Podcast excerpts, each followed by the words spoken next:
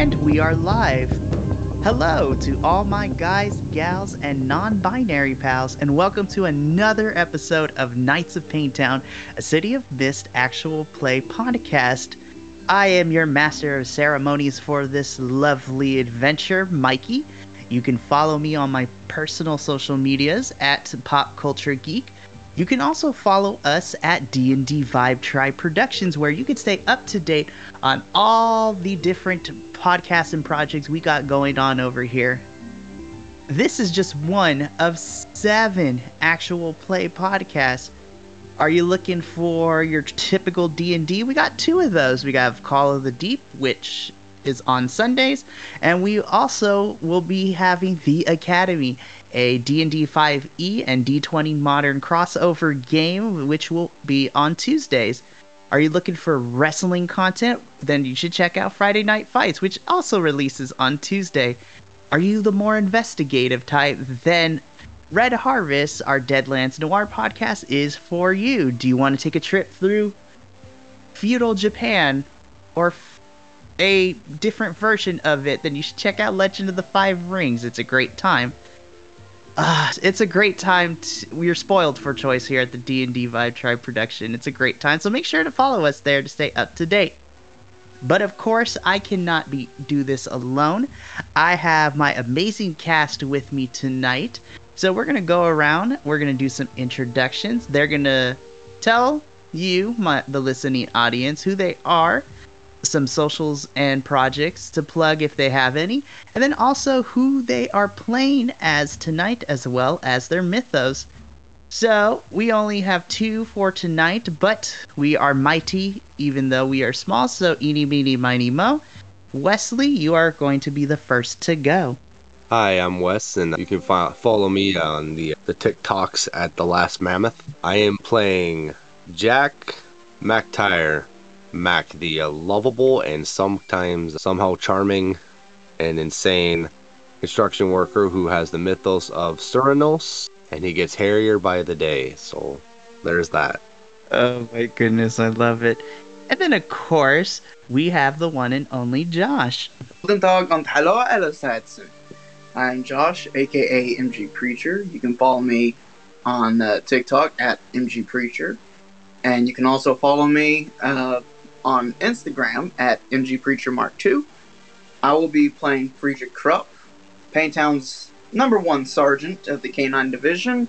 And my mythos, what better choice for a K-9 handler than Cerberus, guardian of the underworld.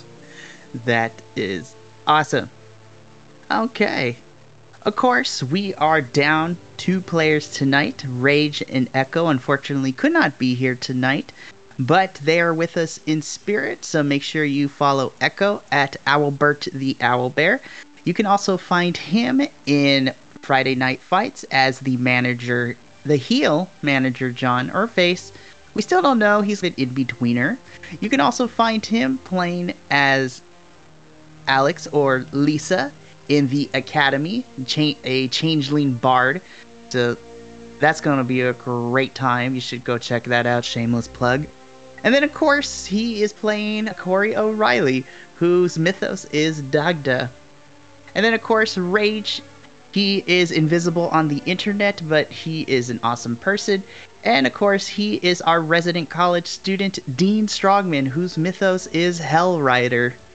So it's a great time for sure.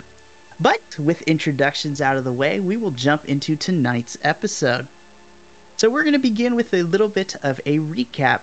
So last time on Nights of Payne Town, you guys fully started the investigation of the 3 suspicious heart-related deaths of 3 individuals that seem to have no connection except for the cause of death, which is strangulation of the heart. You guys left Dr. Winthrop's coroner office and began to investigate the 3 different sites of the crime scene.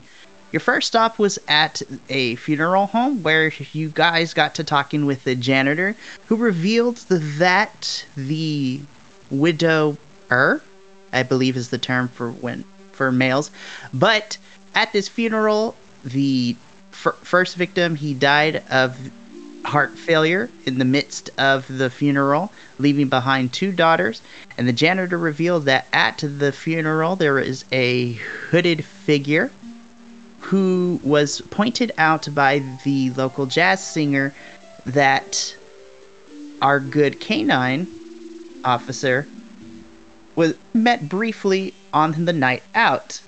Upon finishing that conversation, you guys made your way to the Bancroft apartment, which is the more luxurious apartment building in Payne Town, where you guys investigated the second death of a realtor. And upon entering the building, you guys experienced a lot of couple things. You met a cool security guard. We learned that Officer Quinn is a hacker of some sort, so that is great. You also learned that the security officer has the mythos of Portunos, the god of doors and things like that, so it's interesting. Upon investigating the apartment, you guys concluded that robbery was not a motive, especially since the security footage that you guys saw our hooded, bald-headed figure, who in the video was able to... You get more of a detailed description of someone who has tattoos all covering his head and his neck, similar to that of the Aryan Brotherhood. And you also identified the name of the supposed culprit. And you guys found in the apartment that there was a admit to one ticket to a concert happening later that night at the Washboard for a one Martha Ellis, the same jazz singer that was at the jazz club that our good old trio of officers were at on the night out of. So, on your way out, you guys met Mr. Roman, the proprietor of the apartment building, who pretty much all of you do not like and were upset with and wanted to fight. So, that was a fun thing. So, you briefly talked to the security guard, and you guys made the decision to go investigate the Washboard, which is the last location of the victims, to see what information that you can find. As you guys were getting into the car, Friedrich, you decided to drive because you needed to clear your head, and we last left off with the camera panning to our bald-headed mystery man looking on from the distance as your car pulls away. So we're going to pick up inside the car, actually. So, Friedrich, you are currently driving the car. So, right now, it is you in the driver's seat. Officer Dawes is in the passenger seat with Corey, Dean, Cerberus, and Mac all piled up in the back of the car in various seats. So, what... Actually, this is a good time to do this. So, we are going to initiate one of City of Mist's really cool features known as the opening monologue. I had rolled a dice before we started the session to determine who gets that honor tonight. And Friedrich, you get the honor of doing the first monologue. Oh, okay. So what this entails is that you're going to narrate how your character feels in the current moment, and what's going through their head in terms of the case that's going on, and then we will pick up the story from there. So think about it, this is like the monologue going on in your head. The floor is yours. As Friedrich is punching in the address for this next location that they got to drive through, Friedrich just kind of sitting there, and in his head he's just thinking, when I started this job, I thought it would just be as normal as you would think, being a police officer. And for the longest time, that's how it was. I woke up, I went to work, I came home. That was it. That was my life. But this past week, things have really taken a change. One of my friends I've known for years now tells me that there's some sort of mist that people can't see through, that only certain people are vacant to. My new canine partner, I thought of him as another officer, but started speaking out. Palish red color in his eyes, this black aura circling around him. First I thought it was just my mind playing tricks on me. But then when we had to go to the university, pick up Dean, I saw Cerberus take off and I saw that black mist again, and if this is just happening to my canine companion, what is this gonna do to me? Not only do I have to worry about my safety and what this mist has to do with me, now I have to worry about also the safety of my friends, and I also have to worry about my compatriots traveling on along with us in this. And everything just seems surreal. And from what Mr. O'Reilly said, we're a banshee? Part of all of this is just myths, folklore. After seeing the bodies, I mean, all this case has got me thinking about many things. Either way, I got a snap too now. I still got a case I gotta work on. And with this, he kind of comes out of his own thought, puts the SUV into drive, and just starts driving off to this next location. Excellent. And so, as you put the keys into the ignition, and you put the car into drive, it's not as fast as you normally have been going. Nuts, you're at the head of the wheel. But, after cruising through Payne Town, you arrive at your final destination, no pun intended, of the places you would visit for the victims, which is the Washboard. So you get out of the car, all of you guys are just taking in. So the Washboard, it's tucked in the basement of a grimy brownstone building, overshadowed by downtown's great skyscrapers. So tiny building, big skyscrapers eating it up. The Washboard couldn't be located any lower without dropping into the sewers. You guys hear faint cello and piano notes echo in the maze of alleyways and underpasses that leads to its front door below street level. As you guys make your way down the steps to the entrance, the place seems scrubbed, as if it was trying to rise up to the occasion of having a fleeting shot at glory. So there's a contrasting look. It looks clean, but it's in an alleyway, so go figure, right? And as you guys make your way to the front door, that it is covered with posters of a one Martha Ellis and her upcoming concert later tonight. So, I'm assuming you guys enter the Washboard. Is it open or is it closed and getting ready for the night? About what time is it right now? Say it's about early afternoon. Let's see, given the fact that you traveled, I would say it's about late afternoon, early evening, so somewhere between 3 and 4. Okay, so they're pretty much probably just opening up for business tonight. The door's in front of you. If you want to see if it's open, you can definitely see. Okay, I was just trying to get a time frame. No worries. Friedrich goes ahead and gets Cerberus out of the back of the SUV, and me and him start walking up to the main door to see if they're open or not. Okay. So you're behind. So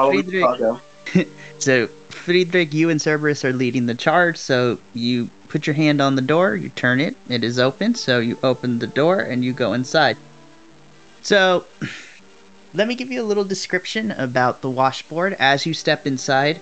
So the Washboard is a roomy club, so it's capable of holding up to 200 patrons, which is saying something, given that from the outside it doesn't look like much until you walk in. So this can hold up to 200 patrons. The red tinted lights set the mood, but also give the place a dark and seedy vibe. There are 2 long bars lining the main room, and about 20 small circular tables scattered in front of a medium-sized stage. Towards the back area, from the stage, you can see a door going into a hallway that kind of leads to a back area. From where you're currently standing, you can't tell what's exactly back there. You would have to go through that door and investigate further to see what's up there.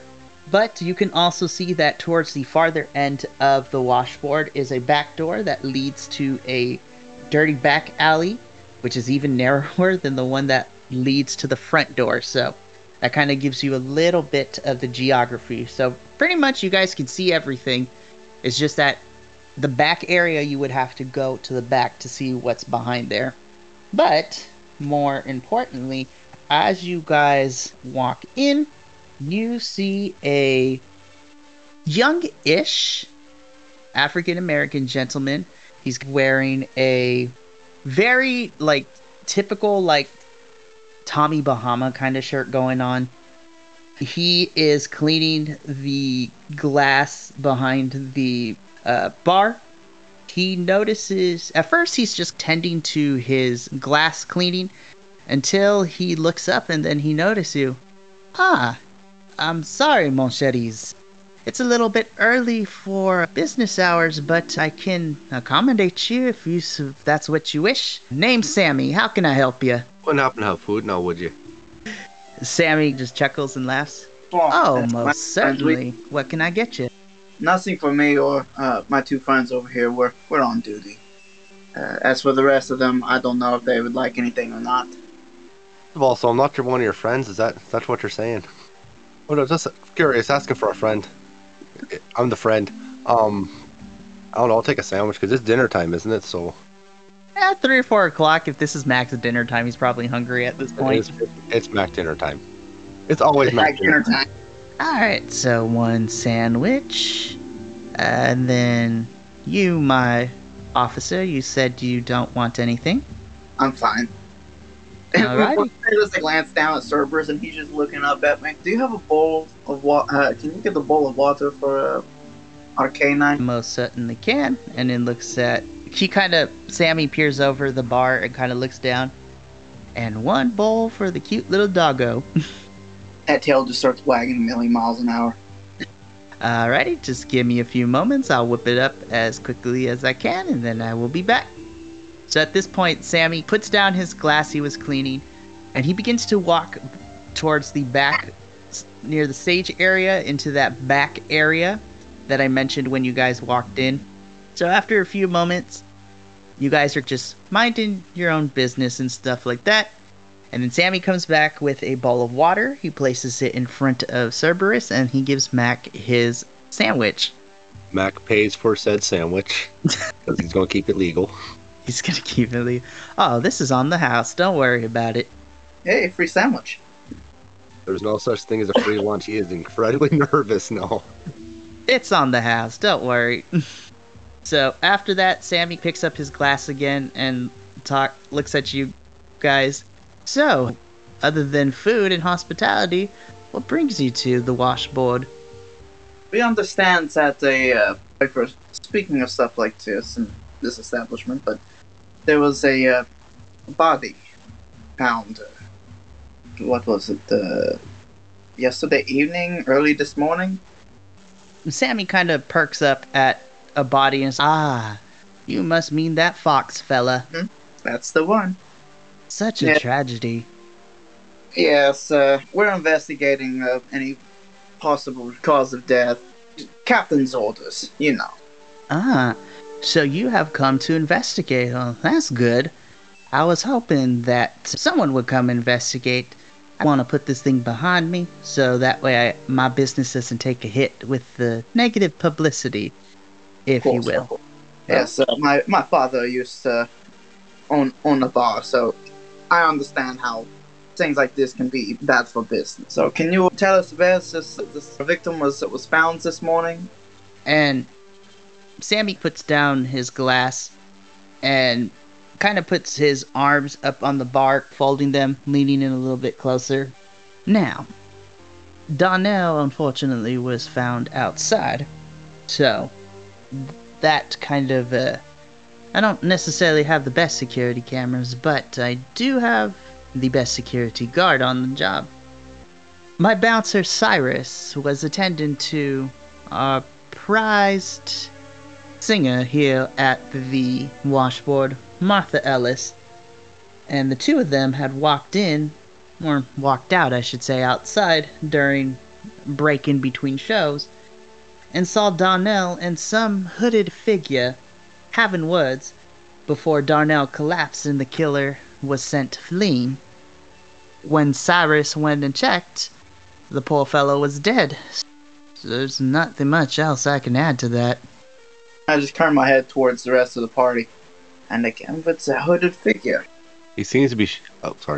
He seems to be showing up fairly often now. Like, every time we turn around, he's there. Suspicious. You said your security cameras weren't the best, but was there any cameras pointed in the general direction? Like I said, we're going through a lot of more modernization, and so I don't have any type of security cameras. That's why I rely on Cyrus to be my eyes and ears for when I am not able to see or hear what's going on as I'm attending to the guests at the bar. Cool, so, of course, I just asking a question. Out of character, is there any other businesses around this jazz club that might have a security system, security cameras? How do I want to do this? Okay, so here's what I'm going to have you do. So, Friedrich, I'm going to have you roll and investigate for me. So, you're going to investigate, and depending on what happens next, I will give you the answer that, and some more if you do well. What power tags are you going to use that are relevant to looking around this building to see if you can figure out if there's any other security system? Okay, how can I do this? If I can, I want to use Seen It Before, because throughout the years of police service that Friedrich's been doing, he's of course came across fairly similar to this. So he would have a general idea of what types of buildings might have external security cameras. And let's see here. I think that's it.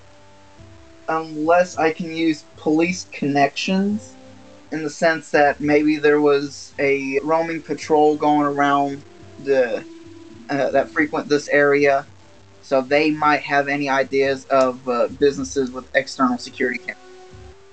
Okay. I wasn't going to let you use that second one, and then you were able to give me more, so I will let you use both, so that is a +2.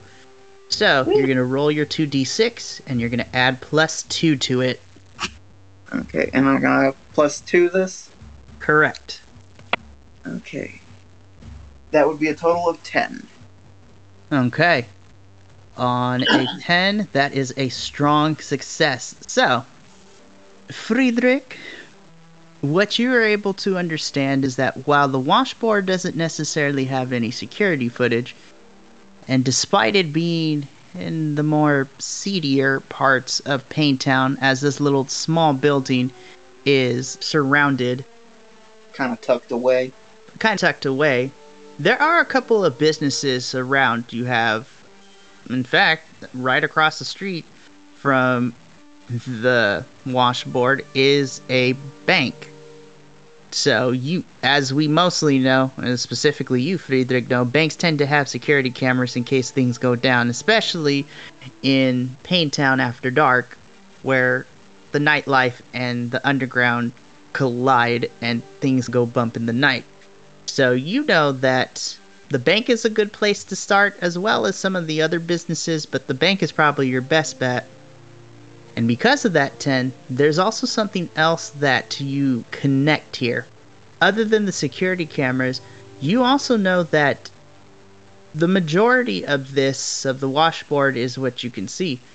But you also get the inkling that there's more than meets the eye, especially since there's a back area that you cannot see, but if you play it, you may just be able to investigate it. I would like to have Quinn go across the road over to the bank and see if he can find anything on their security systems from across the street, because he has a more keen eye when it comes to surveillance systems and computers. Okay. So Quinn just gives you a nod. All right. Give me about 10 minutes and I will be back with hopefully some information. And Quinn heads out the door and then heads across the street to the bank. So that just leaves you all in Zeba. I know this is going to sound a little bit crazy, but I want to know if Mac can go outside, because it happened last night. Yeah, this is the most recent one, so it's not even been 24 hours. Okay. I want to know if he could go outside to where the body was found and see, because animal instincts, sense of smell, if he could smell something similar there that he smelled at the apartment. Oh my gosh, I love it. I'm not going to lie. I was going to ask if me and Cerberus could go back out there so we could use Cerberus's nose. Oh my god. Great minds think alike. I'm going to let Mac do this one. So, Mac, you excuse yourself, whatever the reason is. You go outside. I'm going to have you roll and investigate. So, animal instincts is definitely one of them. So, what other power tags do you think you can use here? Feral instincts will work. That's a... Wearing animal shapes doesn't work here. That's about all I really got. That's still great. So we're going to give it a try. Well, so before you roll, what I'm going to do is I'm going to give you another +1, only because technically, while it is a hindrance, because you're halfway transformed due to what happened at the construction site, this will heighten it, and because you came up with such an awesome plan, I'm going to give you a +1, so you get +2 to this roll. All right, let's see what I got. Hey, an 8 is still great. So on an 8, that is a small success with some complications, but it's not going to be too bad. So you know what, Mac, before I give you the result, what does your animal instincts look like? I want to, like, what happens to Mac when he taps into Cernunnos? Taps into Cernunnos. His eyes go black. Like, totally black, and it's just, I don't know, so much, maybe it's a little more, he gets more bestial looking, just a hair. Not just hair, but a little bit more bestial looking, and he's, like, bent halfway down, just sniffing and not paying attention to anything else but what he's trying to smell. Okay. I love it. So, Mac, as you tap into Cernunnos, it's like one of the... It's a moment, like, in Venom, you just hear the voice in the back of your head. But, of course, you still have control over it. So, as you're smelling it... So, Mac, you do recognize the scent. It's the same scent of the hooded figure that you smelt, not only at the apartment complex, but also at the funeral home as well. And you also smell the faint hint of... like motor grease, which is the same that was found at the funeral home, which led to the discovery of one of the factories, not the glasswork factory, but the other industrial factory in the industrial zone of Payne Town. So these are two places where this motor grease seems to have appeared, and your hooded figure, which we identified last time as John Nowak, yeah, he was here at some point. And recently, too, it seems that... So he was basically everywhere we've been so far. That is correct. The plot thickens. Question. While Mac's going and doing his thing, I want to leave Mr. O'Reilly sitting at the bar talking to Sammy. Me, Cerberus, and Das... to go over to the stage area where Miss Ellis would be singing. And I just want to see if Cerberus can pick up on her. See if she had been in here possibly just before we had came in, something like that. Okay. It's a little bit abstract, but you know what? I can make it work. Mainly, I just want to know if she had been in the building recently, or possibly she's in the building, but just trying to keep away from us. She might be, like, hiding in the building somewhere. Okay, so I'm going to have you roll investigate. This is a bit broad. First, what tags are you using to see if you can figure this out? Mainly, I'm going to be using Cerby for this, because dogs have much better sense of smells than we do. And also, I just want to, while I'm there, I want to see if there's any like office rooms or something like that nearby the stage where somebody, if somebody's watching the door, if somebody comes through, they can slip out real quick. Oh, okay. So that changes it then. So instead of, technically you're still investigating, but because you're trying to do it discreetly, I'm going to have you instead roll for sneak around because you're trying to do something discreetly. So same thing. If you can figure out the power tags with Cerby, so I can't believe that's what we're calling him now. Because he's a cute pupper. For now. For now. Not until, wait until I get done with him. Wow. Who's a cute redheaded hellhound?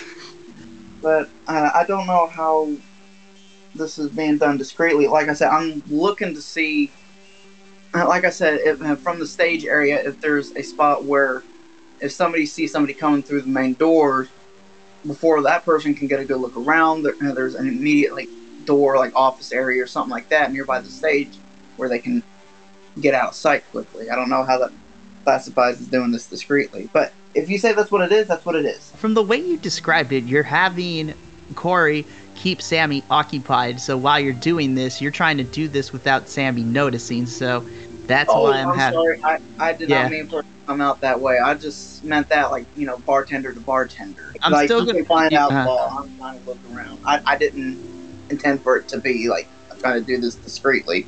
Sorry. Okay. Then we'll just go back to investigate then. Okay.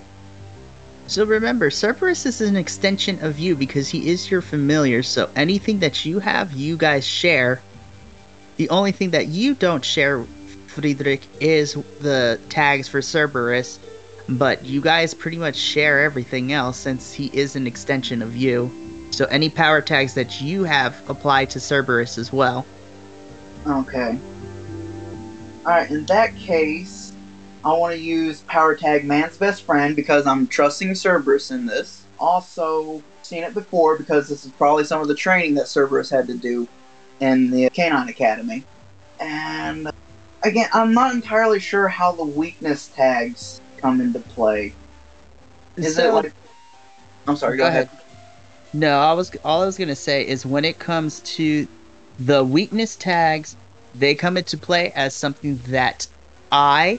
can invoke to make it a little bit more challenging, but you as the player can also invoke a weakness tag, and when you invoke a weakness tag you get attention to it, so when you max out the attention towards the end of the case we can handle all that, so the weakness tags kind of balance it out. Okay, because if I'm not mistaken, every time Mac had or said he was using the certain weakness tag, it, I don't know how you say it, like invoke his mythos or something like that. Is that kind of what they do? So the weakness tags are, if your power tags are your strengths, the weakness tags are essentially your weaknesses or the flaws that your character has. Okay. Because what I'm trying to do is trying to get more in touch with my mythos, so to speak. Yeah. Because one, after all this, and especially after talking with Roman, I want to use stress. Okay, so you're going to invoke the stress the weakness tag. Yeah. Okay, so that gives you a -1, but because you are choosing to invoke it, you get 1 attention to it, so we'll remember that for later. So you subtract that 1, so you had 2 minus that 1, so you get a +1 if I'm getting that correct. Okay. Okay, so you get a +1 to the roll, so roll your 2d6, add 1, and let's see what happens. Off to a bad start. A +1, that would be a total of 7. Okay. So the 7's not awful. It is a weak hit with some complications. So, as you are... How do I put this? So you send Cerberus to look around, and he starts smelling the stage a little bit. He doesn't find anything on the stage. And then he starts to make his way towards the back area, and then Cerberus gives you the signal that there is something there, but before Cerberus can go to the back area, Sammy gets wind of this and says, "Officer, if you would please, I would rather not have your canine go exploring in the back area. Miss Ellis is not feeling too well, and she's just taking some time in her dressing room. Okay, I'm sorry. We don't mean to intrude or anything. With this, I walk Cerberus back over to the bar and rejoin O'Reilly. You said Miss Ellis wasn't feeling too good? Yeah, she's still processing everything that happened. She and Cyrus witnessed, essentially, a murder. So it tends to take the wind out of people's sails, if you catch my drift. Believe me, I've been in this job a number of years. I got a pretty good idea on how it affects some people. She's just resting in her dressing room. Has any other officers been by today to get a statement from Miss Ellis or anyone else here at this club? No, you are the first ones to come. If it's of no inconvenience, I would like to go and get a statement from Miss Ellis. Alright, that's fine. But of course, since she's dealing with a lot, if you don't mind, I would like to be there for this interview. Understandable. Do what you need to do. Okay. Mac, after you have done your thing outside, are you come back in or are you still outside? I came back in. I'm sorry. Okay. That's okay. I just wanted to make sure. So, Mac, as you walk back in, you're just catching the tail end of this conversation. Sammy leads you all to the back area. So as you enter the back area of the washboard, you guys see that back here there is a kitchen area in which where the food is made for the patrons and things like that. You also see Martha Ellis's dressing room and a storage space, as well as an office with Sammy's name on it, so his personal office is also back here as well. Sammy leads you into the front of the dressing room. I do have to forewarn you all, as much as I love Martha to the core, and she is an excellent singer, unfortunately she tends to be a little bit of a lush. So just be mindful that she may or may not already be dancing with the spirits, if you catch my drift. Thank you for the forewarning. Okay, and with that, if you need anything, I'll just be standing outside, but by all means, here you go. And Sammy opens the door for you guys. As you enter the dressing room, Martha Ellis's dressing room is just smells of dead flowers and alcohol. The small, cramped, converted storage room at the back of the washboard was probably all the owner could spare to satisfy this diva's demands. On the walls, that there is a lining of newspaper cutouts and posters of her glorious past. One particular title stands out as you look at it. Downtown's most soulful voice seems to stick out for that, and a couple other news articles posted on the wall. Underneath the vanity, there's a bin with a dozen of small plastic liquor bottles, and just laying on her couch, Martha Ellis, the poor soul, was just starting to pull herself together as she witnessed you. And you could tell that in the look in her eyes, she's a little bit buzzed. As she hiccups, Ah, the men in blue are here. What can I do for you? Good day, Miss Ellis. I understand you had a rough day today. Oh, this is nothing I can't handle, love. If you don't mind, I would like to talk to you about what you saw this morning. I would like to try to get a statement from you, if that's all right, and you have the time. Oh, but of course. And she barely is able to sit up. You're kind of cute. I appreciate the compliment. But Sammy, holler out to Sammy. Yes, Shetty. Can you get somebody to get Miss Ellis a cup of coffee or something? Most certainly. Just give me a little bit. I'll go make something, and then I'll be right back.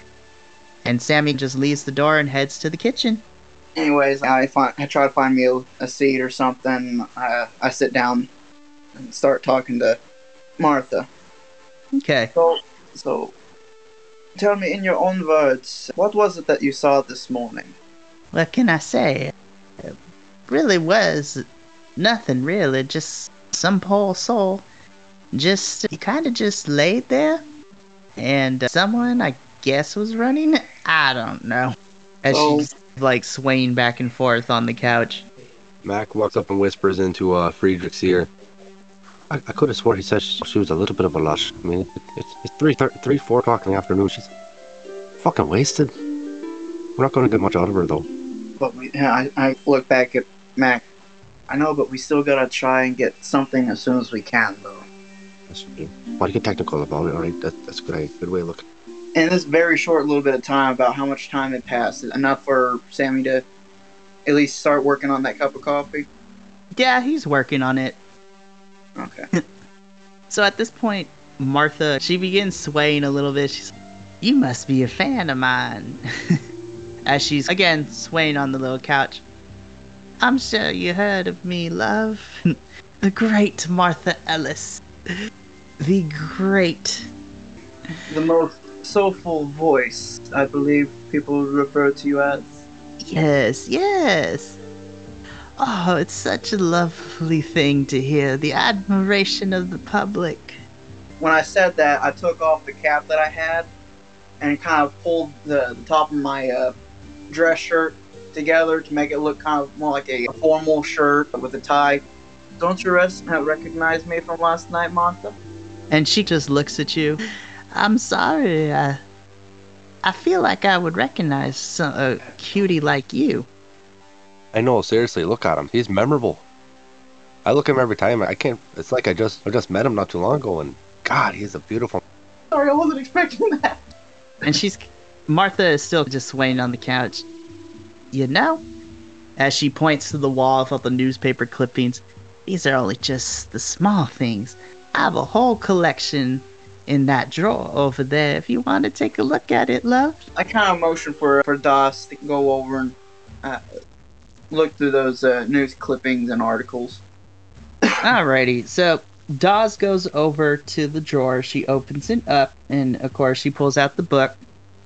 And as she pulls the drawer open, for the sake of it, all of you guys can see from where you're currently sitting or standing. You can see what's inside because the drawer is low to the floor. That inside, besides this book of newspaper clippings and other memorabilia, as Officer Dawes is pulling up book out of the kind of drawer, there's a small rectangular kind of card that kind of falls away from the book, and it slides on over to you, Cory. So this rectangular card kind of slips underneath near your foot. Yes. Sorry, everyone, knocked it on. Okay.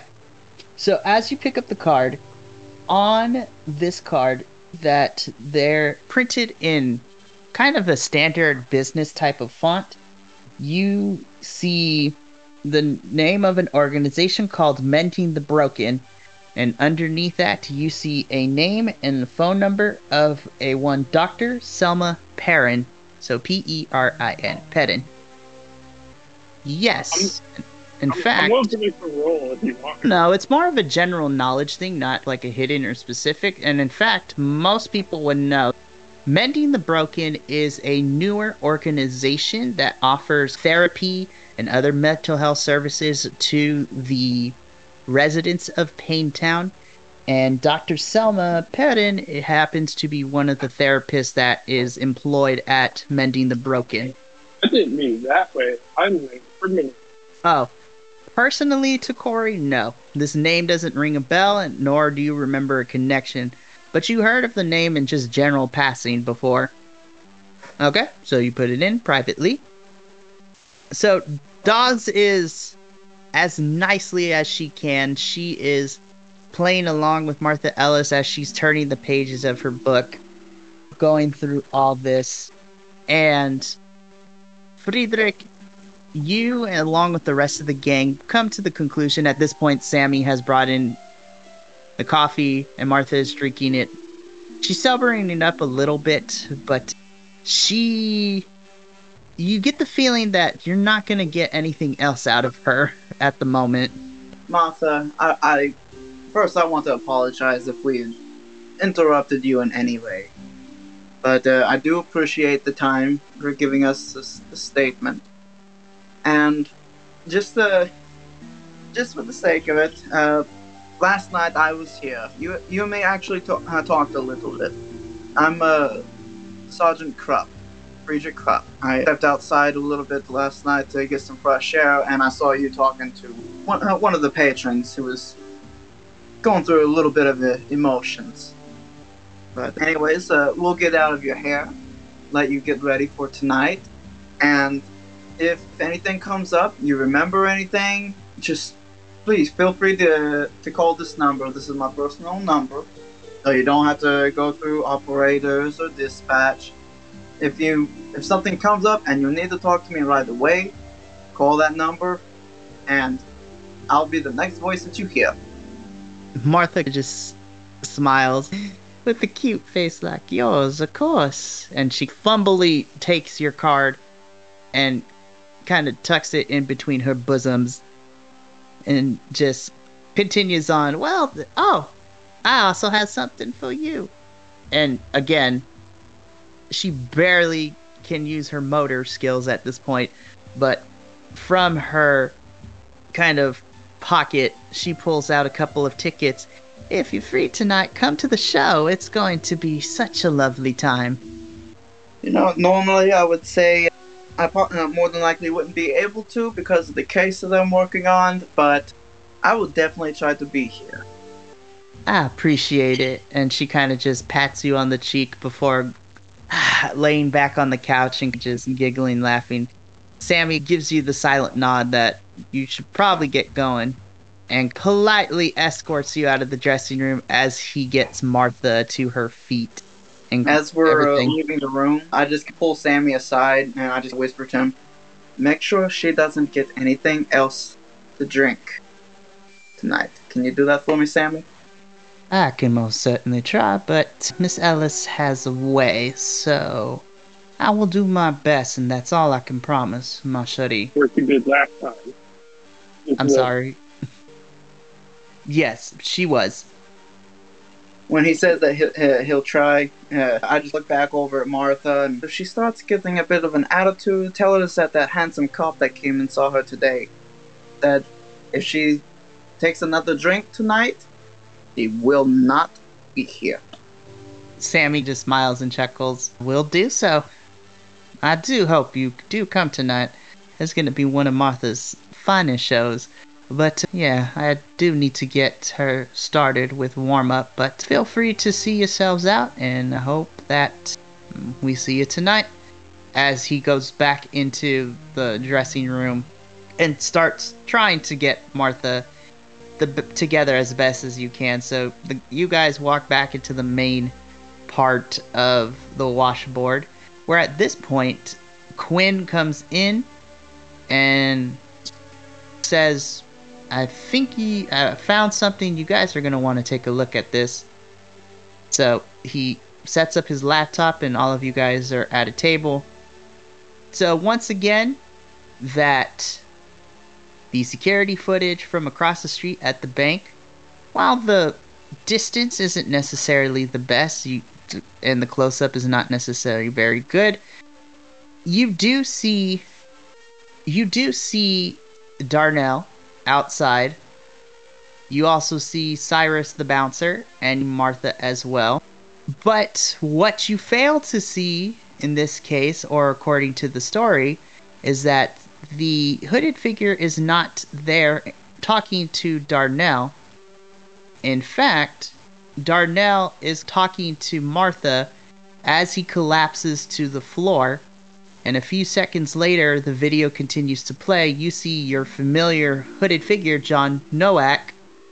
He runs up, he checks Darnell, and he just looks at Martha. And you faintly see him moving his hands in some sort of way before you just see Martha freak out and start screaming before Cyrus gets between her and John, just quickly gets up and just books it across the street outside of the video frame. Would I recognize the hand signals? You know what? Given your history, yes.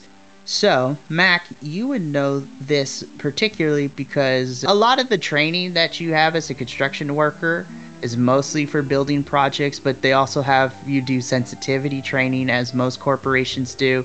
Some of them good, some of them bad, but there was one in particular that you found interesting to learn the effective forms of communication, and you noticed that the signs, the hand signs that John was using in the video is what people who use ASL to communicate with people, so that is sign language that he was doing in the video. Okay, all right. So that I wouldn't know what it was saying, but I at least know that it's sign language. Like, yes. Okay, cool. That being said, would have me, Quinn, and Doss have picked up on that, because a lot of police officers try to teach at least a portion of their units to learn sign language. Yeah, while for you, Friedrich, all of you don't necessarily understand completely, but you guys have the basics of sign language. Hello, goodbye, like the basic phrases. Like when anybody learns any foreign language, you start out with the basics before getting into the complicated stuff. But you could tell that what John was using in the video is a sign language. But yeah. So Quinn looks at all of you and says, that's as much as I was able to pull up, though there's a lot more questions now than there are answers, but I do believe we have one more place to go. And turns to you, Mac. We still need to visit that welding and fabrication factory from the stuff that we got from the funeral home. Oh. You gotta repeat that, bro. We can barely hear you. Ah. The one I see. Okay. So yeah, so Friedrich, Cory hands you the card that he picked up in the dressing room, and the card also says Mending the Broken, which is an organization for therapy and mental health, with the name and phone number of a Dr. Selma Perrin. So you are aware of this, and then I'm assuming you share this with everybody else, including Mac, so all of you guys see this card, Mending the Broken, Dr. Selma Perrin, and a phone number attached to it. I will certainly inform everybody else. Cool, cool. So everyone is informed. So yeah, Friedrich, you now have the card.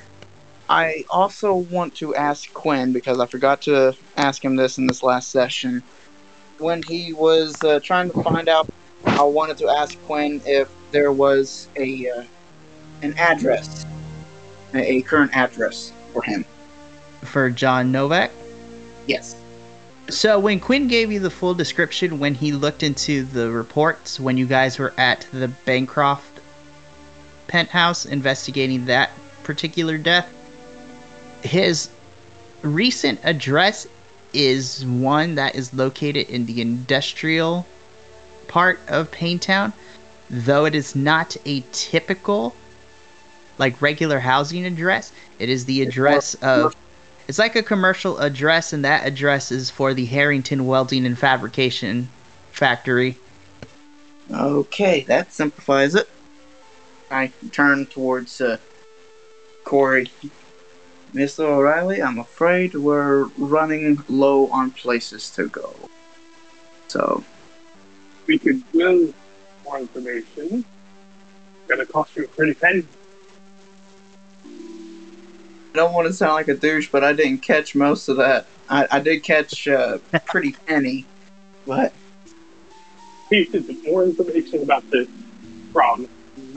Okay, I got that. So Friedrich, essentially what Cory tells you is that, yes, the factory would probably be a good place, but if you want more info on that, Cory is good for certain things, but when it comes to factories and that matter, Mac would probably be the better person to ask. The reason I was talking to Mr. O'Reilly in particular is because I can clearly see how he feels about going after this culprit, And when he found out that we're going after a banshee, he's just like, nope. Oh, but all right, we get about this. Let's just say it's hard to keep Dagda. No. You banshees, am I right, peeps?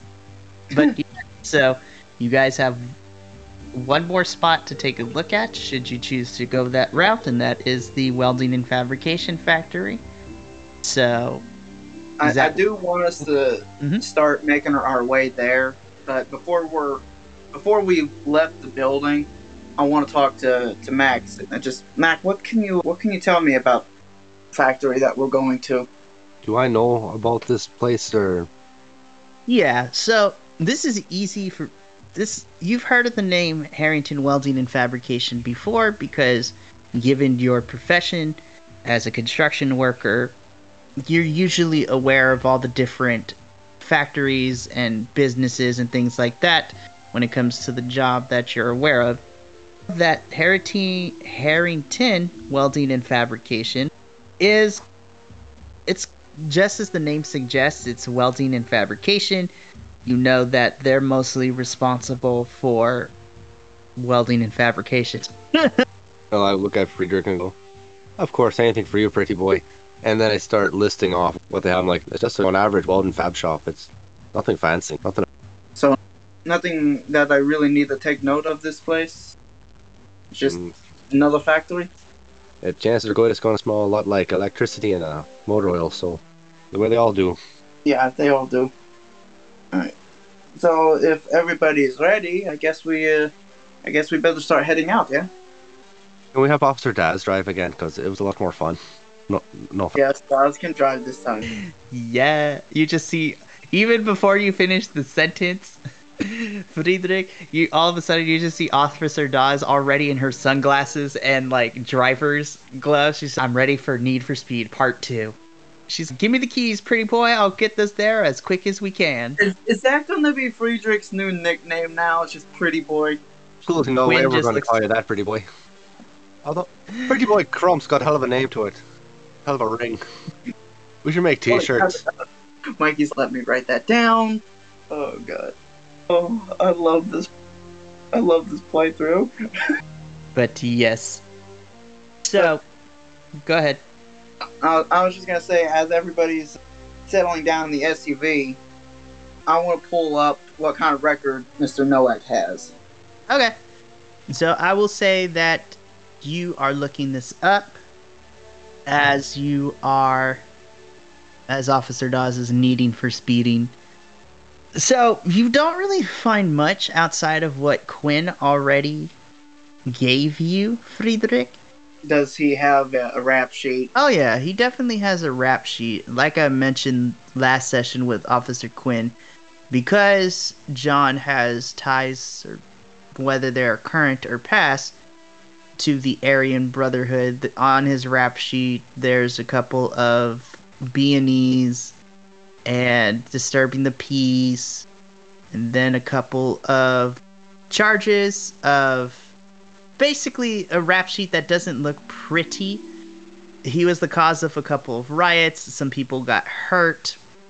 But the most... Mainly, to shorten it down, I'm mainly looking for violent offenses. Armed robbery, attempted unaliving.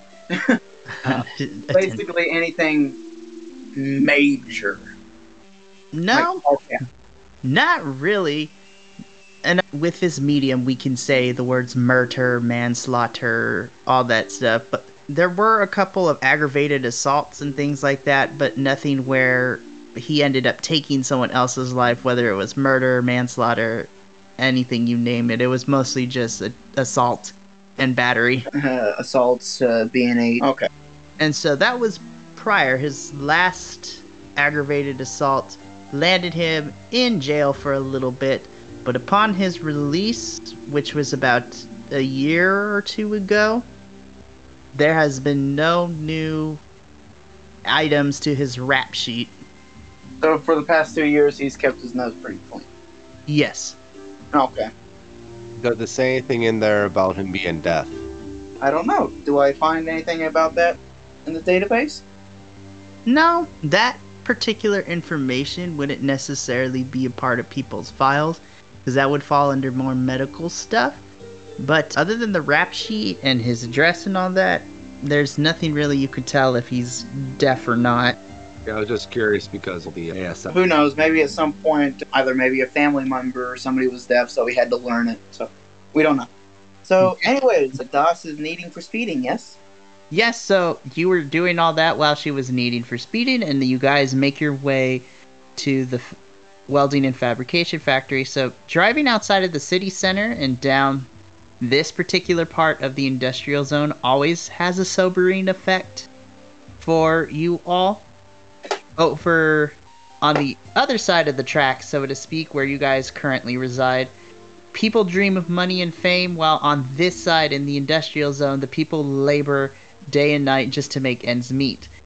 Harrington Welding and Fabrication is just this kind of place, a greasy workshop where the sounds of buzzsaws and machinery is loud enough to keep conversations private, but the local eyes follow you everywhere you go. So as you pull up to this factory, you can hear the sounds of the buzzsaws and the machinery coming from the shop.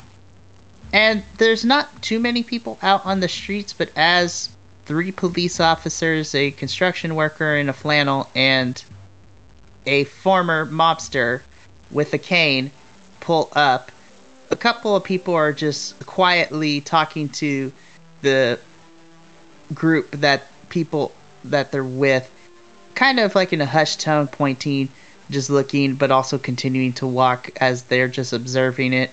So as you guys enter the factory, you guys see the machinery, people working, and then standing in front of you is a very stout looking man dressed up in your typical kind of like machine shop getup. He's stains of grease and oil and all kinds of stuff tatter his jumpsuit. And dirty overalls mainly. Yeah, dirty overalls, that kind of stuff. Splotches of grease and oil kind of splotched on his face as he stands there with the clipboard yelling to people to make sure things get done. And then he turns to you guys and says, "What can I help you with?" Yeah, looking for someone. Oh, and who might you be looking for? Mr. Friedrich, if you may go. Looking for Mr. John Nowak. I understand he's an employee here. At the mention of John's name, this foreman kind of posture gets a little more... She stands more up straight. He crosses his arms a little bit to close off his body language and looks at you, Friedrich, more sternly and says, "And what might you want from, if you don't mind me asking?" In an office, somewhere a little more quiet. Most certainly, if that is what you wish. By the way, I didn't catch your name. The name is Miles McFarlane, foreman here at Harrington Welding and Fabrication, at your service. I don't guess he has any tie to the Mafia. Nope. Yeah, that's right. So, Miles leads you guys up to his office, closes the door, sits at his desk. Now then. Sorry, I didn't catch it. Miles McWhat? McFarland. Okay. Now then, what would police officer, a construction worker, and a more dapper looking fellow want with John? I'm gonna be upfront with you because being a foreman, you like it when people are upfront. I've worked with enough of them. We're investigating a murder that was reported to us this morning.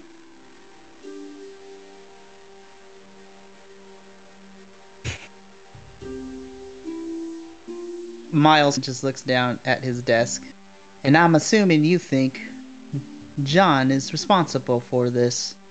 No, but he is a key witness. I don't believe he did it. I'm right about it. And what about you, Mr. Officer? What do you make of it? Do you think he's guilty or innocent? I can't answer that. I know nothing about Mr. Nowak personally, so I can't say anything in judge of character. All I do know is that he is a witness in the murder that was reported this morning. As well, he is also a key witness to another incident somewhere else in the city. Now ask again, is Mr. Nowak here? Maybe he isn't. I can't really say. You do know that at the moment you're hampering a police investigation. You can go to jail for that. Mac, you were saying something? Did I try to intimidate him into saying something? You can almost blowing up in his face. He's just coming in out of nowhere. Okay, so definitely I am going to have you... You're going to roll convince for me, so you are going to try to convince, since you're intimidating, you're going to convince the good old foreman to pony up the information. So, what tags are you using? Feral instincts. Mm-hmm. Grow natural weapons, because I'm going to say things are going to get a little more apparent. Unbridled ferocity. I was going to do something else, but I can't. I'm intimidating, so it doesn't work with charming and likable there. Yeah, you're intimidating. You're not charming him, but those three will definitely work. And I would like to use seeing red, too, as a... Oh, you're going to invoke the weakness? Let's go. Mm-hmm. Okay, so 3 minus 1 is +2. All right. And while Friedrich is also basically threatening him with jail time, is there any, assist that he can do in this? I believe that's a +1. Yeah, so... Oh, really bad cop? Is that how we're doing it? Good cop. Can I add another +1? No, it's more like bad cop, worse cop. Both of you are going to add a +1 here. What the heck? I'm going to add a +1 from Way of the Trade. Oh my goodness, you guys. It works in this situation. It does, so I'm going to let both of you do that, so that's another +2, so you have +5. Okay. Is it just Mac rolling, or... Two of us roll. Just Mac. 16. Right. Jesus Christ. Yeah, that will fucking do it. First success right there. All these success. So Mac leans in and gets real close to this guy and it's just... One time. The fuck is John Nowak here or not here? Oh, shit. 2 ways this can go. While he's doing this, I'm just... staring at Mr. McFarlane, and I'm just tapping on the desk. I'm just watching, you should just tell him, man. It's easy. Please, for the love of all things, holy, just tell him. Oh my, damn! We went. This Sarah Nunes is starting to come out. Yes, we're here for it. I loved it, and McFarlane is shitting bricks at this point. Mind you, again, 6'7", and 6'9" if you count the 2 inches of antler that's growing out of his head. Oh yeah, the antlers are now more protruding, and you're starting to look more and more Sarah Nunes like. The beanie isn't holding them back as well as they used to. So, Krupp's about to start barking. Jeez, Louise. By the way, enough people saying, "What do you need to know if he's here?" He's getting aggravated. Jeez Louise. By the way, this episode is going to be called Pretty Boy Krupp. That's what we're calling it now. Yeah. Anyways, back to this. So, with you two assisting back, that kind of air of confidence that Miles had completely disappears.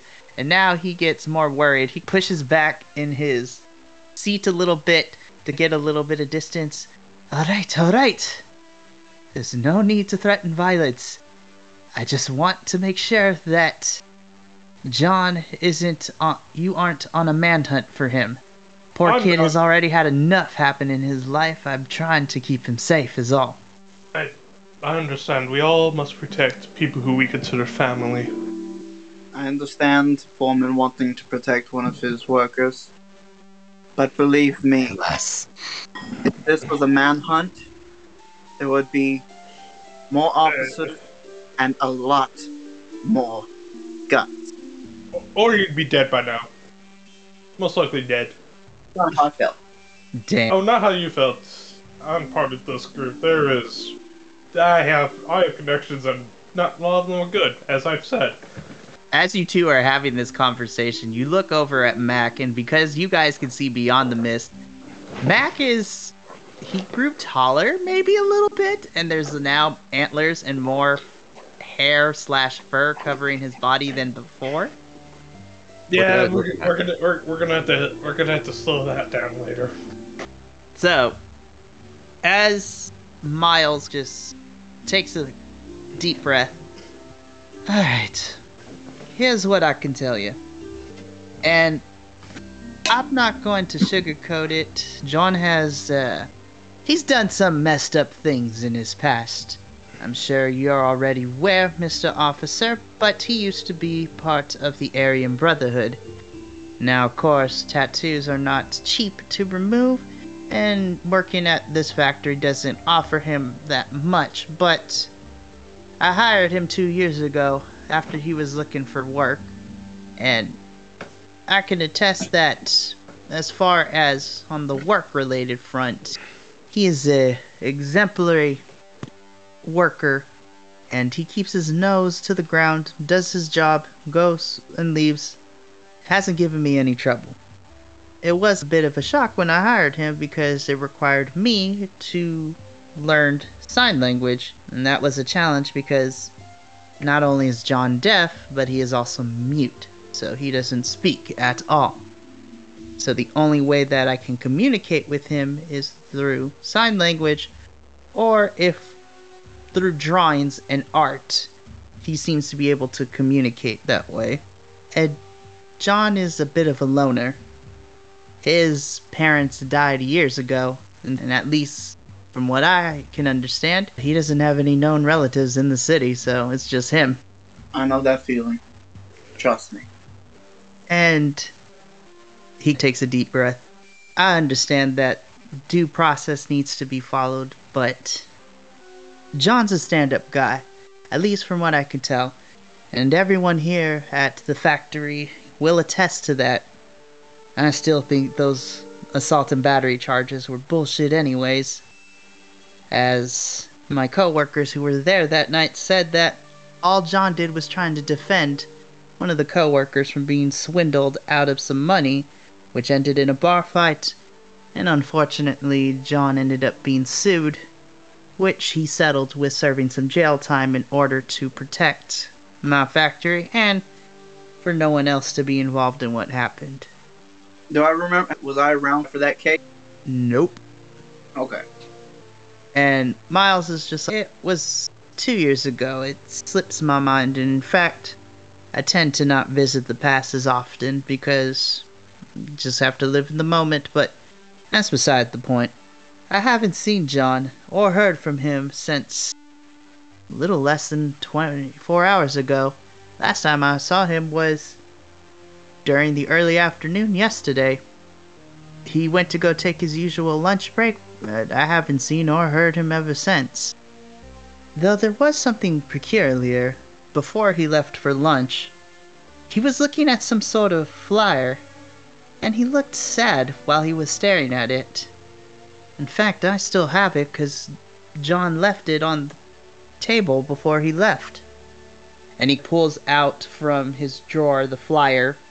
And on this flyer is an advertisement for the Washboard for the concert that is happening tonight with Martha Ellis. Up with you guys for a bit, and I set up my own plans. Seems like everything, I say this kind of to myself. Seems like everything focused around this one broad. We all know what Banshees are. You haven't seen him since late yesterday evening? No, I haven't seen or heard from him. Do you know where he lives? Working for you, you must have some sort of residential record for him. Well, about that. Alright, now be honest with me. Do you pay him via paycheck, or do you pay him under the table? Under the table, so... that doesn't make this job any easier, but I do appreciate that honesty. I do know one thing, though. John tends to squat at some abandoned silo not too far from here. I would recommend you checking there to see if you could find him, but just be cautious. Remember, deaf and mute. He can't communicate normally, and he can't hear. So he is going to be a little if you go in full force, so just proceed with caution. Nice. I'll keep that in mind. Thank you. First, I want to apologize for getting a little, I guess you can say getting a little rough with you. But I know you're trying to protect him, but you also got to remember we're trying to solve a murder. Someone has lost their life. I want to apologize for being so gruff, but I also want to thank you for your information and your honesty. And if you have any questions, or if you think of anything that might have happened, and I reach into my pocket and I hand him another card, I want you to call this number. Don't hesitate to call. Miles just texts it into his overalls and says, if I hear anything or if I see John before you do, I'll give you a call. And an apology accepted. Thank you. He reaches into Friedrich's pocket and hands him one of Friedrich's cards. I was just like, here's my card. In case you need to call anybody. Just in case. I'll just talk to him. You just give him two? Oh my goodness, I love that. But yeah, so Miles walks you out of his office and walks you out of the factory before going back in and resuming his business. Before he leaves, he gives you the general directions of where this abandoned kind of factory is, where John squats. Okay, about what time is it right now? I will say it's about early evening, so at this point it's probably about 5, 6 p.m. I say we find him. He most likely will come back to her. And if he does, let's see who actually does the killing as Cory slowly pulls out a pistol. Well, I want to check the card that we had that I've got that's talking about the venue at the club to see if it has what time the show is.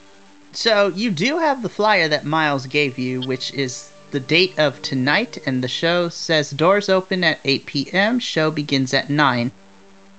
Okay, so we have about, what would you say, about 3 hours, 3.5 hours? Three and a half hours. I can at least buy one more hour. Okay. I know the person who owns the place. I see you looking at that flyer and those tickets quite longingly there, Mr. Krupp. You're getting a little bit excited for your day tonight.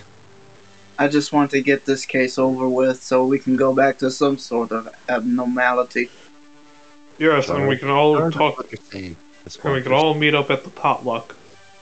Oh my gosh, yes. We are doing that once we hit the interlude. Trust me, I got plans for that, but yes. That's about how long do you think it will take us to get there? To that abandoned site? Well, given the fact that if John is squatting, probably it would have to be somewhere close by where he can walk to the factory and then walk back so he could still be on time, so... With Miles' help in giving you the general direction, it's only 5-10 minutes away from here. Okay. So it's not too far. Okay, key question. May, Doss, and Quinn only know basic sign language, so we would probably be able to communicate up to the point to where if we really need to talk to him, we can get it to the point where we can have him writing it down. Okay. Let's go find our man. And probably as for getting his attention and standard equipment, we got high-powered lights, flashlights. So we'd probably be able to flash that to get his attention. All right, so let's not waste any time. Let's try to find this man. Okay. So I get Cerberus out of the truck, and we start heading to the... Okay. So on foot, you guys follow Cerberus, and he, sure enough, leads you to this abandoned... So... When I say silo, it's more of not like the typical silo that you're used to.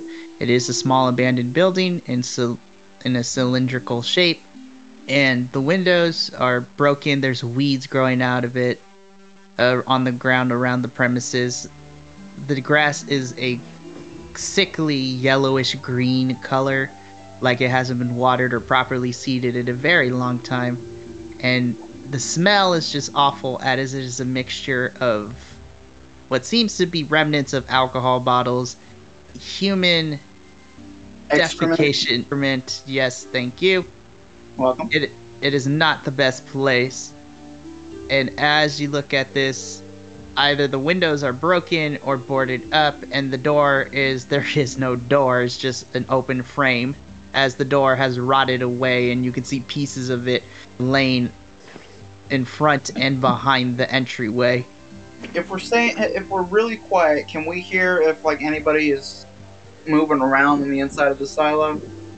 Make me an investigate.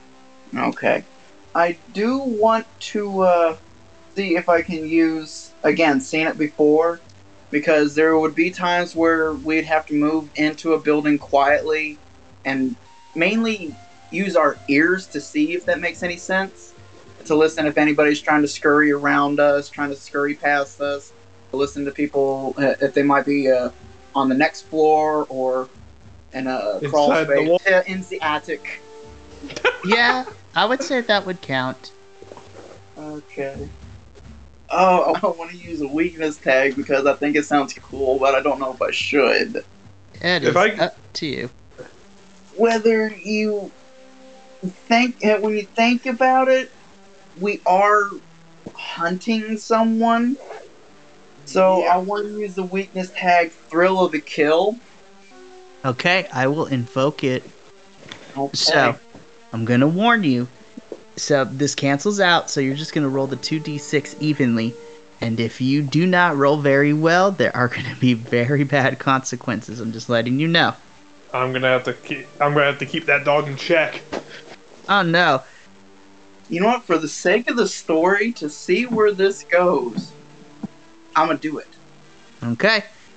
Just flat 2d6 because it cancels out. Let's see what happens. Okay. That is. Let's see. Straight roll, so that would be 7. A little good, a little bad. So a soft success with some complications. Okay.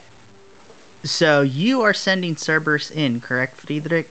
No, the general idea was while we're on the outside, before we make entry, we're just trying to listen to see if we can hear if anybody's moving around on the... Okay.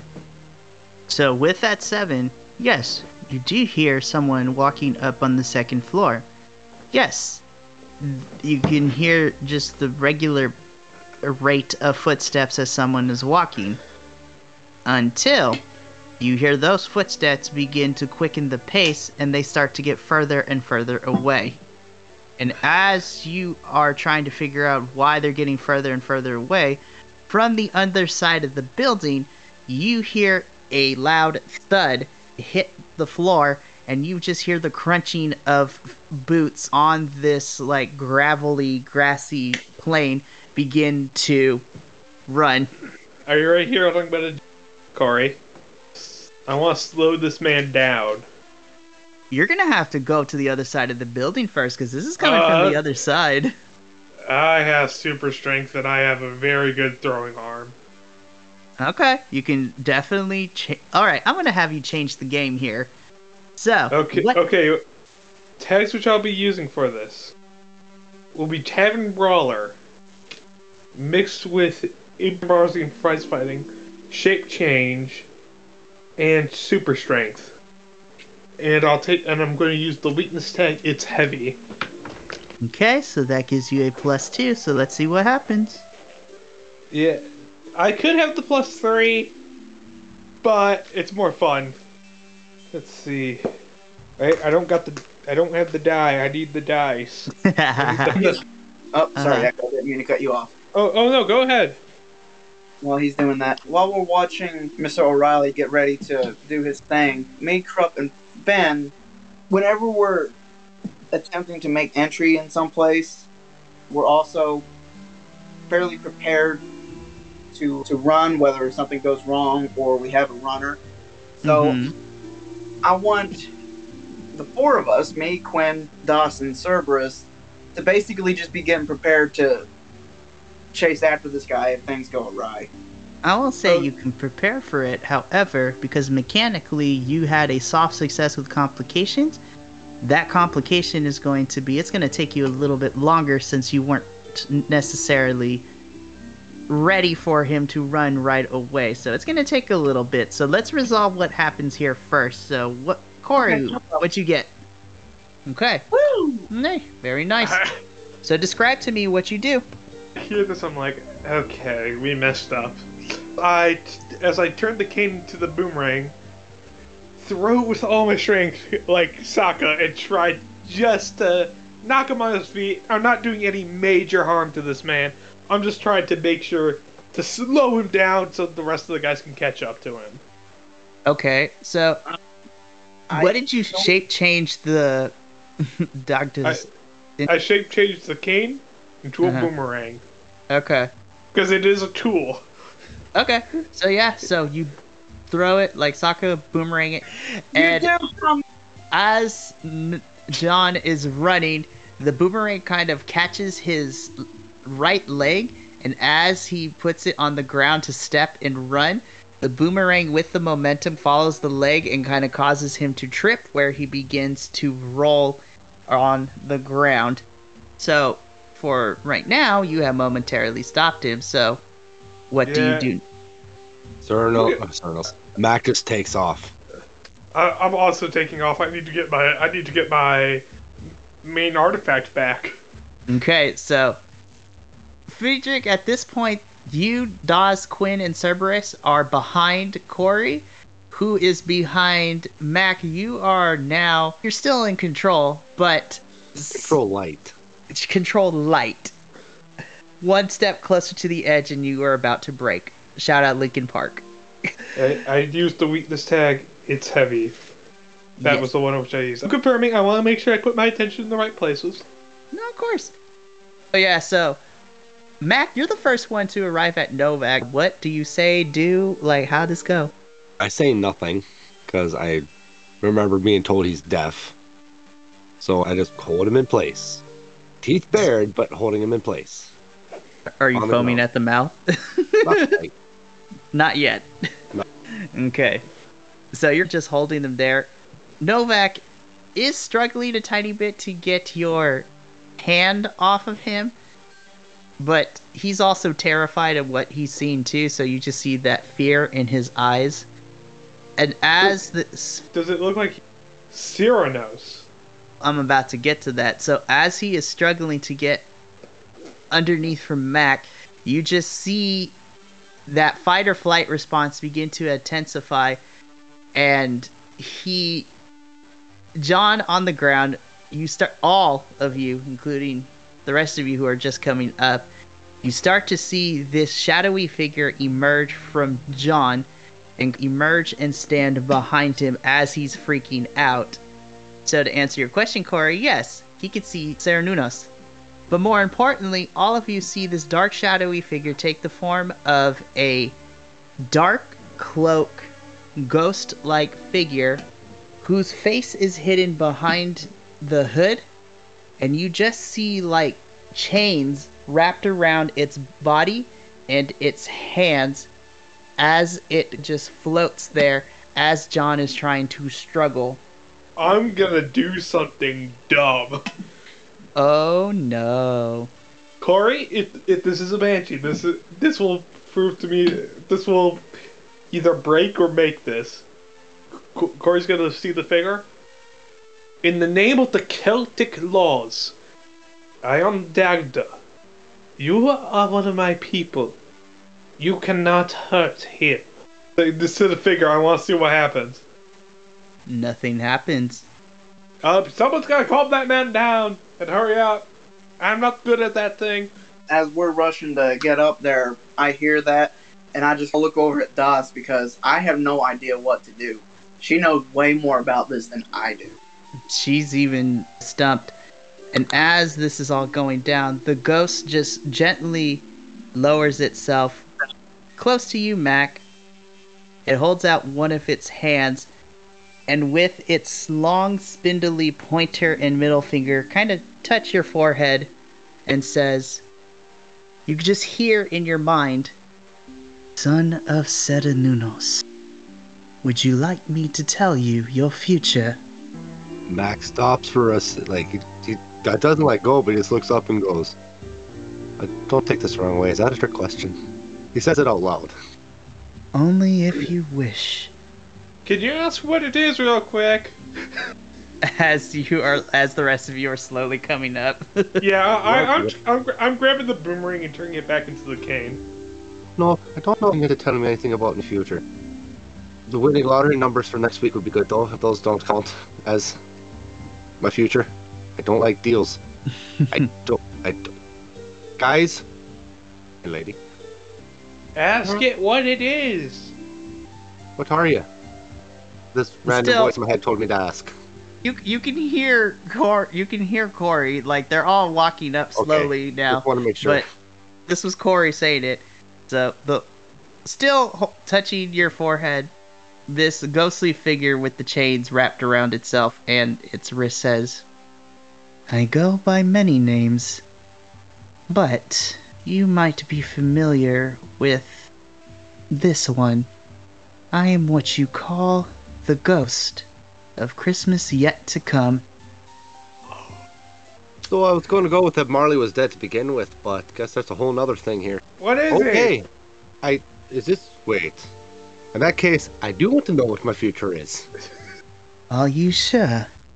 I just need to make sure that what happens next, that you are somewhat prepared for what you're about to see.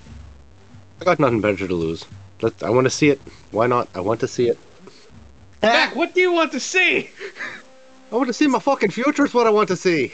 Why would you do that? Nothing ever good happens when you see yourself, future selves. Have you watched any TV? So at that moment, the ghost of Christmas yet to come just slowly presses on your forehead, so you start to feel a little bit more pressure. And you feel a warmth wash over you, Mac. And as you feel this warmth, you open your eyes and you find yourself in a foggy kind of vision. It's if you were to open your eyes underwater. So like that filter of light, a little blurriness. You could still make out some stuff, but it's not too clear. But you find yourself in an abandoned warehouse. And you see, as you're standing in this, you see a bunch of individuals running past you, running and screaming. And as you run further into this warehouse, that there is a kind of... Think of it as like an abandoned pool, so it's like below ground.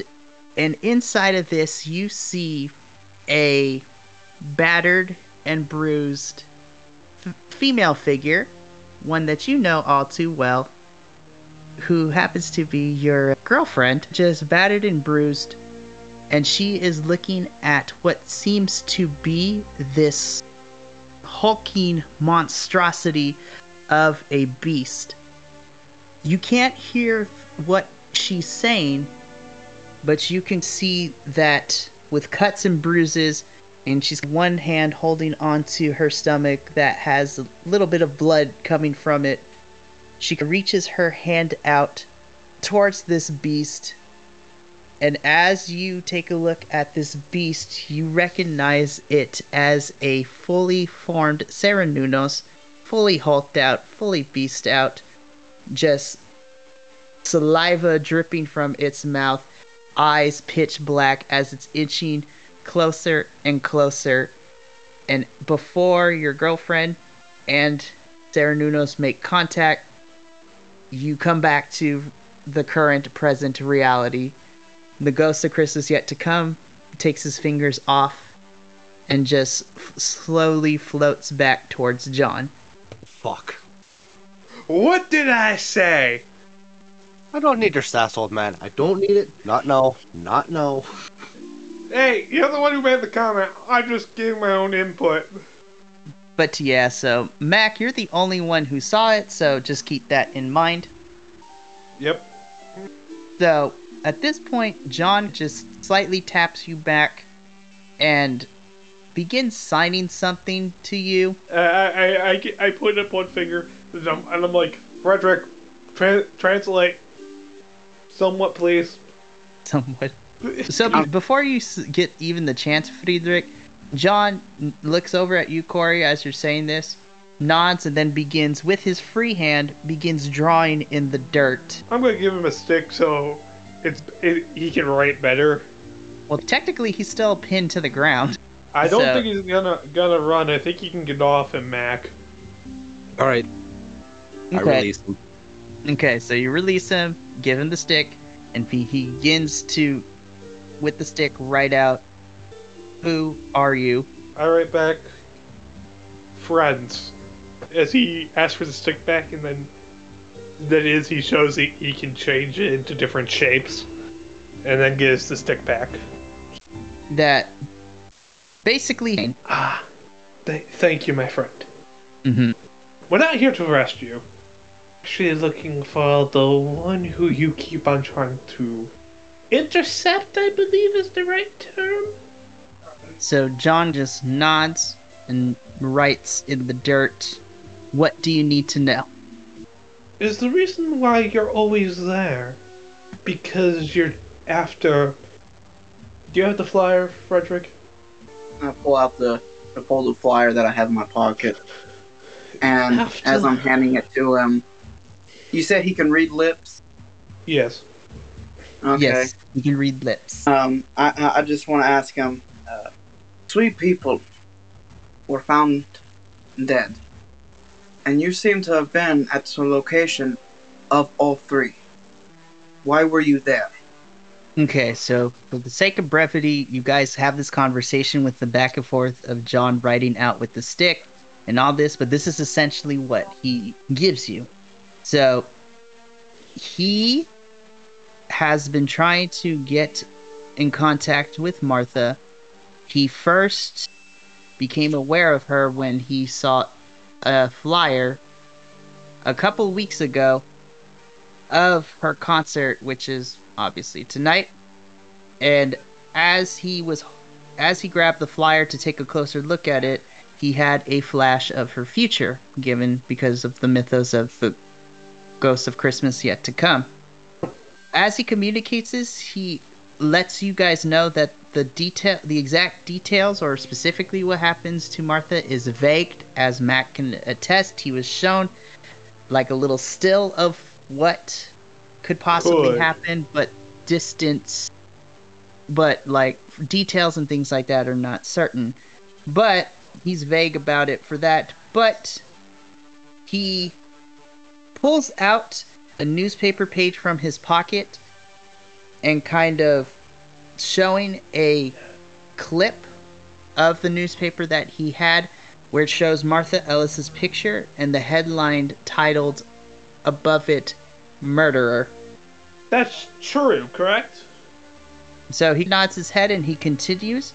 He tells all of you that sensing the impending deaths of those 3 individuals based on the visions that he got, John has been at every place trying to reach Martha and to talk to her at each of the crime scenes, but every time he arrived, he was already too late.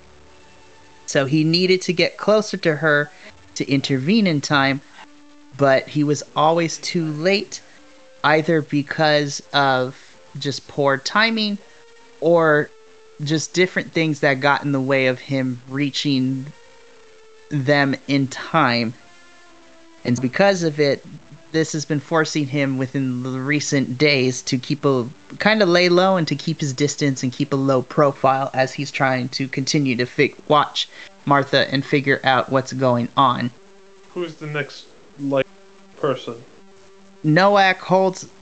John holds out the flyer for the concert that's happening tonight and gives you the information that he's not sure, but he says all those people who are going tonight are in danger. So she just picks and chooses who she wants to murder? John just basically communicates he's not for certain. And John says that he's been trying to get to her to help her as... We have 2 versions here. So, sorry if I interrupted you, Mikey. No, that's okay. I was finished with what I was saying. She is a banshee. Confirmed. I was right. I told you all. And you can say... But she could have the powers of one.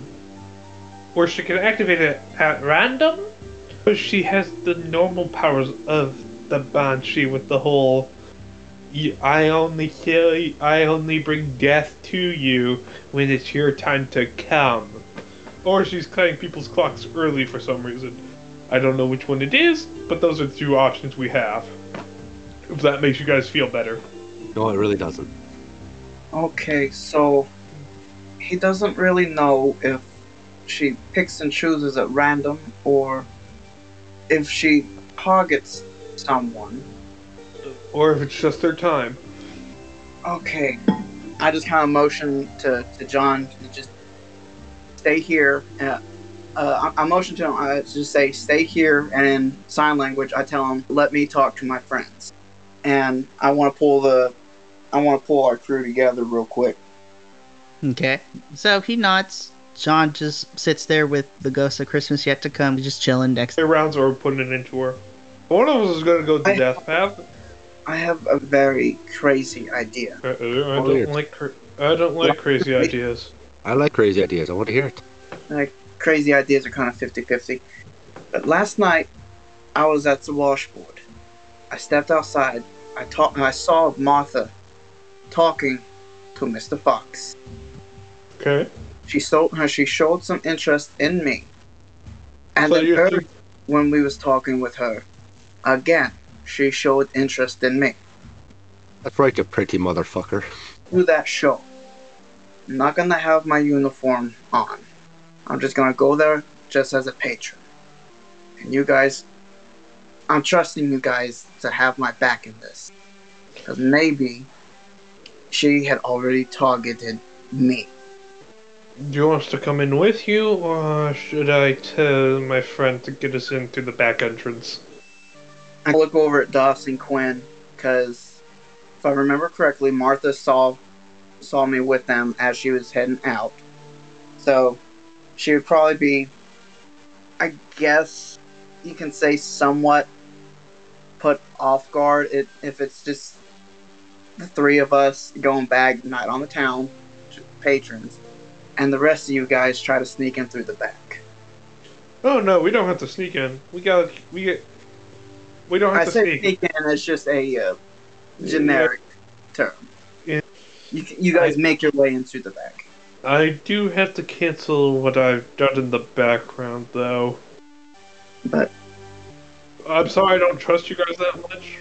I kind of used one of my favors to make sure to keep an eye on her. Yes, but if she tried, and if another death happened with her nearby, let's just say accidents happen. Doss looks at you, Cory, and says, I'm going to pretend I didn't hear that. No. What? We are not going to kill Martha. We need to bring her in. As police officers, we cannot let her... We cannot just straight up kill her, Cory. We're not police officers. That's why I'm canceling it. But... this is also part of my call, because it deals with my part of the mist. This is something which I must take responsibility for. This is not from... I'm sorry if this sounds racist. This isn't from your mythology or anything. This is mine. This is my personal ground. That means this is my fault if this was happening. Not yours. Being one of the oldest people here in the city, it would have been my fault. So this is out of character. Really want to say something. So Cory, it's funny that you mentioned responsibility and that it's not Officer Dawes's, well, not necessary place, but it's not her responsibility. At this point, her eyes once again glow that orange hue that Friedrich and the rest of you at some point have seen. They go into a Hindu mandala shape in both of them. This time, however, you just see, because she's shown partial that she has this kind of aura where she's able to manifest a shield or some sort of armor around her using the orange's hue. But you just see behind her a full 10-foot figure begin to construct itself behind her, kind of forming a large humanoid shape. It is male. It's still orangish hue, but there's different shades to fill out the pattern. There is a kind of robe draped around its shoulder in a nice, I don't want to say Hindi pattern because that's slightly racist, but you know what I'm saying, like the dyes and fabrics that you usually see in most clothing from India and that kind of region of the world. And you just see it have 6 arms begin to form and coalesce behind it, with those holding the kind of like a rod in its hands and also a book in another. So without rolling for it, you notice that this figure in Hindi mythology is known as Gramadevata, which is basically the guardian spirit that protects those in India and of the Hindu mythology. And she just looks at you. I believe it is. And she looks at you, Cory, and says, I do believe it is also my responsibility to protect those in Payne Town, as has been my mission for many generations in my family. It is. I will not argue that. The argument is, this is, let me put it this way. If, let's say Kali was killing everyone, I would not feel bad that I did not stop it. If I was, say, I'm trying to remember the name, sorry.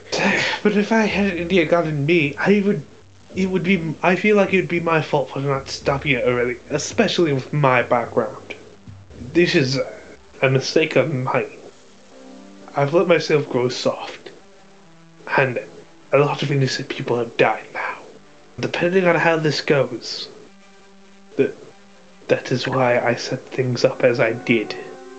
This person is killing on purpose. It must be ended, one way or another. I don't disagree. However, the less bloodshed that we have to give would be my preference is all. And she dismisses the guardian spirit, and her eyes are turned back to normal. I can't promise you nothing.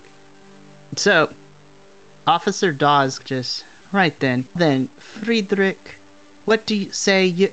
And before she can finish this state, she just takes a step back from you, Friedrich. Friedrich, would you describe what's going on with you right now? We'll start out by saying Friedrich had grown up very rough, because when his grandparents moved to the United States, this was very shortly post-World War II, and his grandparents were as German can get, so nobody wanted his family here. And considering that Friedrich is only second-generation German, still in the older families around where Friedrich grew up, still doesn't want him there. So he was always growing up with people yelling at him, saying derogatory things to him, telling him him and his family need to go back to Germany, that they don't need fascists here, stuff like that. So he grew up suppressing a lot of anger. And one thing he doesn't like is people arguing or bickering, I guess you can say. And on top of that, he took a vow to protect and serve. And so he is getting mad because people are dying on his watch. The people that he swore to protect. So when Das started talking to Friedrich, Mikey, you go ahead and describe to them what's going on. I most certainly can, or at least try anyways. Okay. I know you can, Mikey. You're awesome like that. Okay. So, as not only Officer Dawes, but as all of you begin to turn to see what's going on, you see a familiar black kind of onyx-colored mist begin to emanate from Friedrich's position. There is quite a stark difference, though, this time. It's not coming from Cerberus. It's coming from Friedrich himself. You all hear just this guttering snarl and growling coming from Friedrich himself as you see his eyes begin to glaze over and change into a crimson red, similar to when Cerberus goes into his mythos state. And you just slowly start to see Friedrich's teeth begin to protrude a little bit, and his canines begin to grow more fully and longer as you all see that Friedrich is looking a little more canine than human at the moment. Oh, we're going to have some fucking fun, Friedrich. Friedrich, calm down. I don't say anything. I just turn and I'll look at everybody. Okay. Yeah, so all of you are confronted with the canine teeth, the blood-red eyes, the dark onyx mist emanating from Friedrich. You get the sense that there's a rage billowing deep inside. Come down or you're going to lose yourself. Do it now. I am in control. No, you are not. I have experienced this before. I have lost many friends this way. Friedrich, don't take it the wrong way. Being in control is good for a while, but sometimes you got to let him loose, or else he's going to eat you from the inside out. Just saying. As a friend. I do agree with you on that, but you can't let it go all the way. I don't say anything, I just huff, and you know how the dog will just shake his head? With a huff, I just shake my head, and I start coming to again. Okay, so you calm down? Yeah. As you begin to calm down, Friedrich, you see Cory and Mac relatively reacted to this a little more positively, but as you turn to Quinn and Dawes, Quinn is a little perplexed, but he doesn't think too much of it. But that in Dawes's eyes, see that there is a hint of worry. And as you look down at her, because she is very short, she's shorter than you are, that her hands were in a formation that looks to be some sort, this is bad podcasting, but it looks similar to this, in the sense where she posted her fingers up together in a hand signed a little bit. As you see the orange mandalas in her eyes slowly fade away, and she puts her hands slowly down, releasing whatever she was about to do. And just listening, it was the I love you sign. Yeah. Yeah. Friedrich, I want to warn you this now. You do not want to go deeper into that anger. You will lose your humanity very quickly. I've seen it before. I've seen it in some of my good friends, and I didn't stop them. I thought it was fine at the time. I was proven wrong, and I do not wish to speak of this more. I understand, Mr. O'Reilly. I understand. Speaking from experience, though, totally worth it. Sometimes letting that mythos just go wild is great. But it comes at a heavy price. You might have good control of yours, but he's freshly in. Even for me, I've been around the block several times. I'm afraid to release that type of beast. But I'm only afraid because of I learned what I can do. So, with this more somber moment going on, as all of you guys are coming to a better understanding when it comes to certain things, and new developments that are happening, that is where we're going to end tonight's session. So we're going to leave off on that note. But man, oh man, that was such a stellar episode. I have goosebumps. You guys are amazing. So, before we get into signing off for the evening, I do want to go around to everyone, and I want you to share what was one of your favorite things that happened this session. So Wes, we'll start with you. favorite thing from the session, or one of the favorite things was, honestly, you did a good job because I put you on the spot. But tell me my future. Tell me things that have yet to happen. Very good job there. And did not see the Cerberus attached to Friedrich thing showing up like that. So that was a whole goddamn thing. And very well done by both parties. So good job. That was really cool. I loved it. All right, Echo. So same question. What was one thing from the session that you really enjoyed? First off, Cerberus. Because here's the thing. I actually had to put actual emotion into trying to do that scene with Corey's responses, because backstory reasons, and the other one is I like Daz's and Corey's like back and forth a little bit with that, because they're both want to be protectors. It's kind of that like Interpol situation. I'm cops, but we're the FBI, but I'm the CIA. Oh my goodness, it was great. Yeah, and that is mostly it for me. And then, of course, last but not least, and Josh, what was some of your favorite things this session? First, I gotta say Mac's reaction to his future being told, and the amount of emotion that Echo put into Corey in that last little bit. I'm gonna say this: if you will not back down, I will. I'm going to say this: Corey was willing to put you down. It would not felt great, but he was ready to do it. Yeah, it makes sense for Corey, given his former lifestyle and even his current, and bleeding into his current one too. I was just not even lifestyle, just the whole people losing themselves to God. So that's all he needs from. That is a threat to him from what he. He's already sensed that we're going after a bloody banshee. The banshee's getting a little more dealable, but dude, personal trauma. That's all I have to say.